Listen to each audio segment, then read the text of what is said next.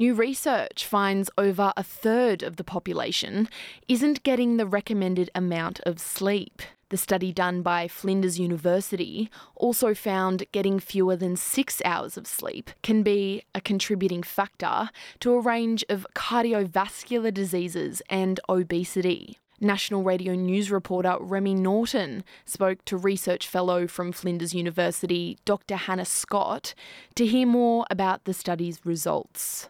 We looked at the sleep of about 68,000 people who used an under mattress sleep sensor to record their sleep every night. And what we found is that almost a third of people were not meeting the recommended sleep duration range consistently. So that means that they weren't sleeping between seven and nine hours per night consistently. And what were the what are some of the physiological disadvantages to not getting enough sleep? So we know that sleeping seven to nine hours a night for most people is absolutely crucial uh, to support their health and longevity. We know that uh, not sleeping enough puts people at an increased risk of particular health conditions, also simply of feeling really tired and fatigued and unmotivated during the day.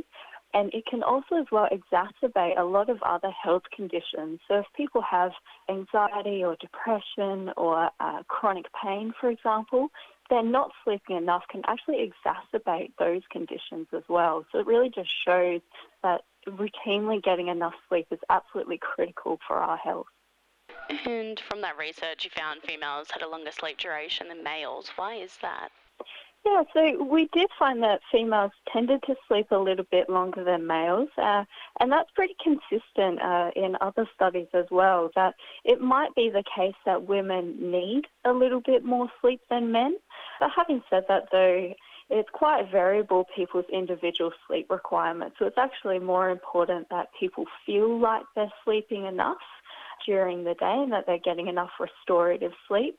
And it might mean that uh, women need to sleep a bit more, but on the whole, it's more that most people need at least seven hours a night to feel rested.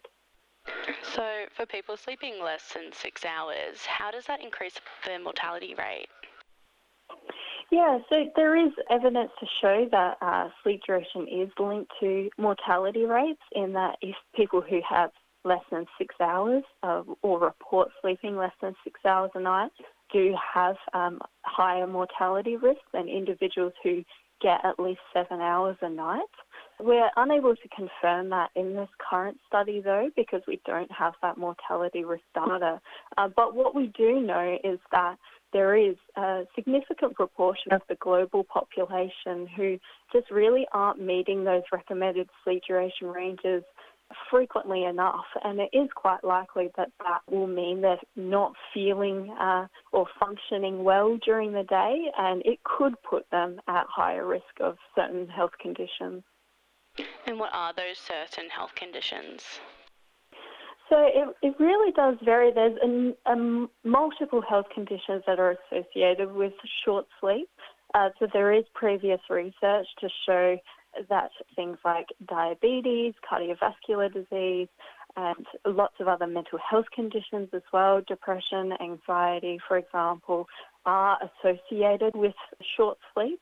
We don't know for sure what the causal mechanism is there, so we can't really say for certain that those health conditions are caused by a lack of sleep. But certainly the evidence to date would suggest that um, if people were sleeping enough, it's very likely that those uh, health conditions would at least be somewhat alleviated by getting enough sleep. Okay, interesting. I know you said that you don't know exactly what causes it, but how did you then find out that diabetes and cardiovascular disease was maybe yeah. increased by lack of sleep? That previous research uh, has been done in epidemiological studies where they take large samples of people and they follow them for a long time. And what they're able to do is they're able to look at what their sleep is like at, a particular time point and then assess what their um, health conditions and, uh, and mortality, their longevity is like at later time points. And so, because of that kind of research, we can't categorically conclude that not getting enough sleep causes those health conditions. But what we do know from wealth of research in this area is that the two are quite strongly associated. So that means that people who have these health conditions later in life, they tend to show pretty poor sleep in tandem, whether it's the sleep that's causing those health conditions or perhaps those health conditions might also be in some respects affecting their sleep. Um, or maybe there's another factor which is affecting both their sleep and their health. Dr. Hannah Scott from Flinders University there, ending the report by National Radio News' Remy Norton.